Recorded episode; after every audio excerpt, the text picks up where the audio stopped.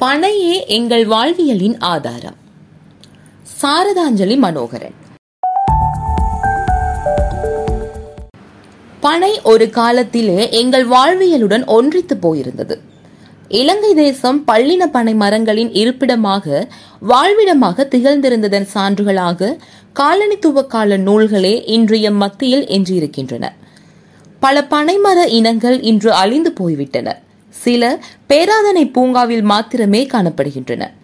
நாம் இன்றும் சாதாரணமாக காணும் பனை மரங்கள் ஓரிரு இனங்கள் மாத்திரமே. கடதாசியும் அச்சிடலும் அறிமுகமாக முன்னர் ஓலை சுவடிகளே எழுத்துக்களை வடிக்க பயன்பட்டன.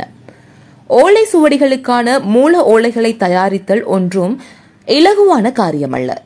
தாளிப்பனை எனப்படும் பனைமரத்திலிருந்தே ஓலைகள் பெறப்பட்டு முறையாக பதப்படுத்தப்பட்டு சுவடிகள் ஆக்கப்பட்டன. ஓலைகளை மெல்லிய கீழங்களாக கிழித்து கொதிநீரிலே அவித்து காய வைத்து பதப்படுத்துவர். அப்படி செய்வதன் மூலம் ஓலை கீழங்கள் உறுதியாகும்.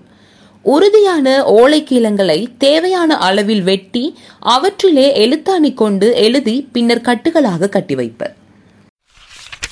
தாலிப்பனையின் ஓலையை விரித்து வைத்தால் பனிரெண்டு தொடக்கம் பதினைந்து அடி ஆறையுள்ள அரைவட்டத்தை ஆக்க முடியும் எனவும் அதன் பரப்பளவு அன்னளவாக நூற்றி ஐம்பது சதுர அடிகளாக இருக்கும் எனவும் காலனித்துவ கால நூல்களிலே குறிப்பிடப்படுகின்றது. பத்தொன்பதாம் நூற்றாண்டின் இறுதி பகுதியிலே நில அளவை திணைக்கள அலுவலர்கள் காடு மேடெங்கும் திரிந்து முகாமிட்டு தங்கி இலங்கையின் நிலப்பரப்பை அளவீடு செய்தனர். அவர்கள் தம் முகாம்களை அமைக்க பெரிதும் உதவியது இந்த தாலிப்பனை ஓலைகளே என்று முல்லைத்தீவிலே பாலமோட்டை கிராமத்திலே முதியவர் ஒருவர் குறிப்பிட்டிருந்தார். தாளிப்பனை இலங்கையினதும் தென்னிந்தியாவினதும் சுதேச தாவரமாகும். பனை வகை தாவரங்களுள் அதிக உயரமாக அதாவது இருபத்தைந்து மீட்டர் வரை வளரக்கூடியது. இது தனது ஐம்பதாவது மற்றும் எண்பதாவது வயதுகளுக்கு இடையில் ஒரு தடவை மாத்திரம் பூக்கும். அதன் பூக்கள் கூந்தல் போல நீண்ட தண்டிலை பூப்பதால் இதனை கூந்தல் பனை என்றும் குறிப்பிடுவர். இதன் காய்கள் முற்றியதும் தெளிவான பெரும் சத்தத்துடன் வெடித்து பரவும். காய்த்த பின் ஒரு வருட காலத்துக்குள் இம்மரம் பட்டு போய்விடும்.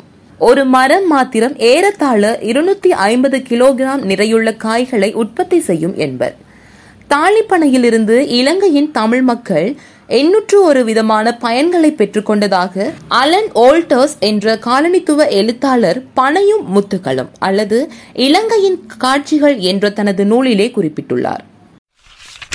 தாலிப்பனையின் பரம்பலானது காலனித்துவ தாவரவியலாளர்களால் மத்திய மலை நாட்டை அண்டிய பகுதியிலேயே அதிகம் அவதானிக்கப்பட்டிருக்கிறது. இலங்கையின் தாவரங்கள் பற்றிய விவரங்களை தொகுத்து கையேடாக அச்சிலை பதிப்பித்த என்ரி ட்ரைமேன் தாலிப்பனையை குருநாகலின் வனப்பகுதியிலே அதிகம் அவதானித்ததாக குறிப்பிடுகிறார். அது பற்றி அவர் இது ஈரவளைய பிரதேசத்தில் இரண்டாயிரம் அடி உயரத்தில் வளர்கிறது. ஆனால் உண்மையான இயற்கை காடுகளில் நான் அதனை காணவில்லை. தாய்மரத்தின் அடியில் சிறு கன்றுகள் பல முளைத்திருந்தன. ஒரு சில மரங்களை முதிர்வை எட்டிருந்தன வடலி ஓலைகள் தொடர்ந்து வெட்டப்படுகின்றன என்று தன் குறிப்பேட்டிலே பதிந்திருக்கிறார். ஆயினும் அது ஏனைய பகுதிகளிலும் பரம்பி காணப்படுகின்றமையை ஆங்காங்கே காணப்படும் ஓரிரு குறிப்புகள் மூலமும் ஓவியங்கள் மூலமுமே அறிய முடிகின்றது. கிழக்கிழங்கையின் அம்பாறை மாவட்டத்திலே உள்ள அலிகம்பை பிரதேசத்தை வதிவிடமாக கொண்ட வனக்குறவர்கள் தம் குடிசைகளை தாளிப்பனையோலை கொண்டு வேய்வதாக இரண்டாயிரத்து இருபதாம் ஆண்டு பிரசுரிக்கப்பட்ட தென்கிழக்கு பல்கலைக்கழக ஆய்வு தெரிவிக்கின்றது.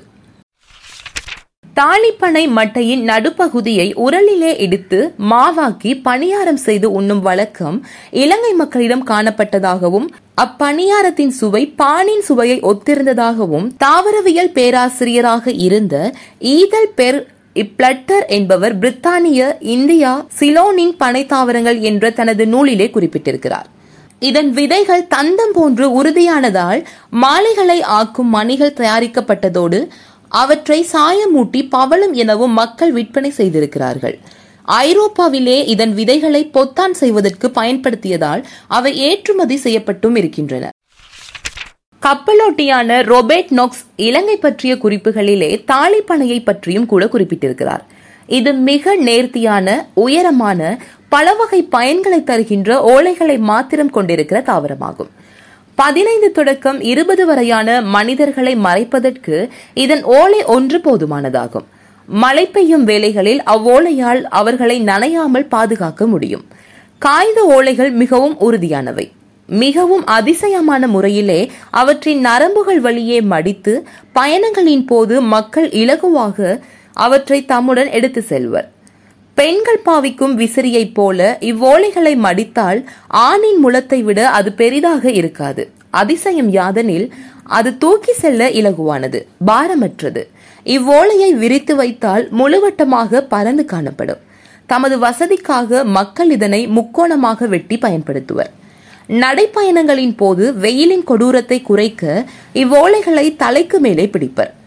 அணிவகுத்து செல்லும் போர் வீரர்கள் மலையில் நனையாமல் இருப்பதற்காக தம் பயணங்களின் போது இவ்வோலைகளை மடித்து எடுத்து செல்வர்.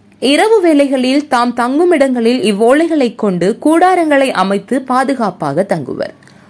இந்த மலை நாட்டிலே வசிக்கும் வறிய மக்களுக்கு இறைவன் கொடுத்த வரமே இந்த தாலிப்பனையாகும் என தாலிப்பனை பற்றிய தன் குறிப்பை முடிக்கிறார் ரொபேட் நோக்ஸ்.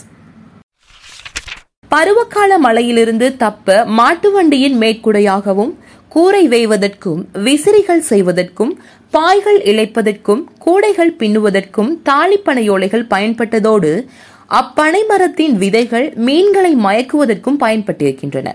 விதைகள் ஏற்றுமதி செய்யப்பட்டும் இருக்கின்றன.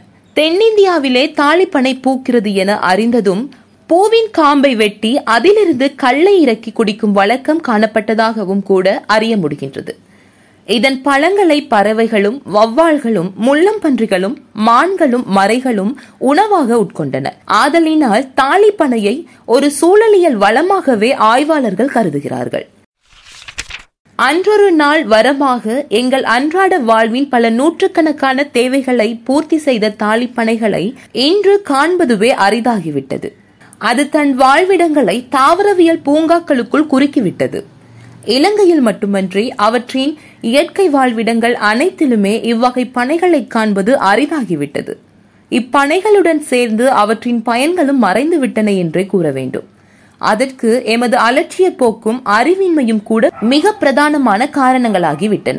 காலனித்துவ கால எழுத்தாளர்கள் அடையாளப்படுத்தி காட்டிய தாளிப்பனையின் எண்ணூற்றொரு பயன்களும் எமை விட்டு வெகு தூரம் சென்று விலகிவிட்டன என்றே கூற வேண்டும். இனியேனும் விழித்தெழுவோம். தாலிப்பனையை தேடி பயணிப்போம். அதனை மீள்நடுகை செய்யவும் பேணவும் முயற்சிப்போம்.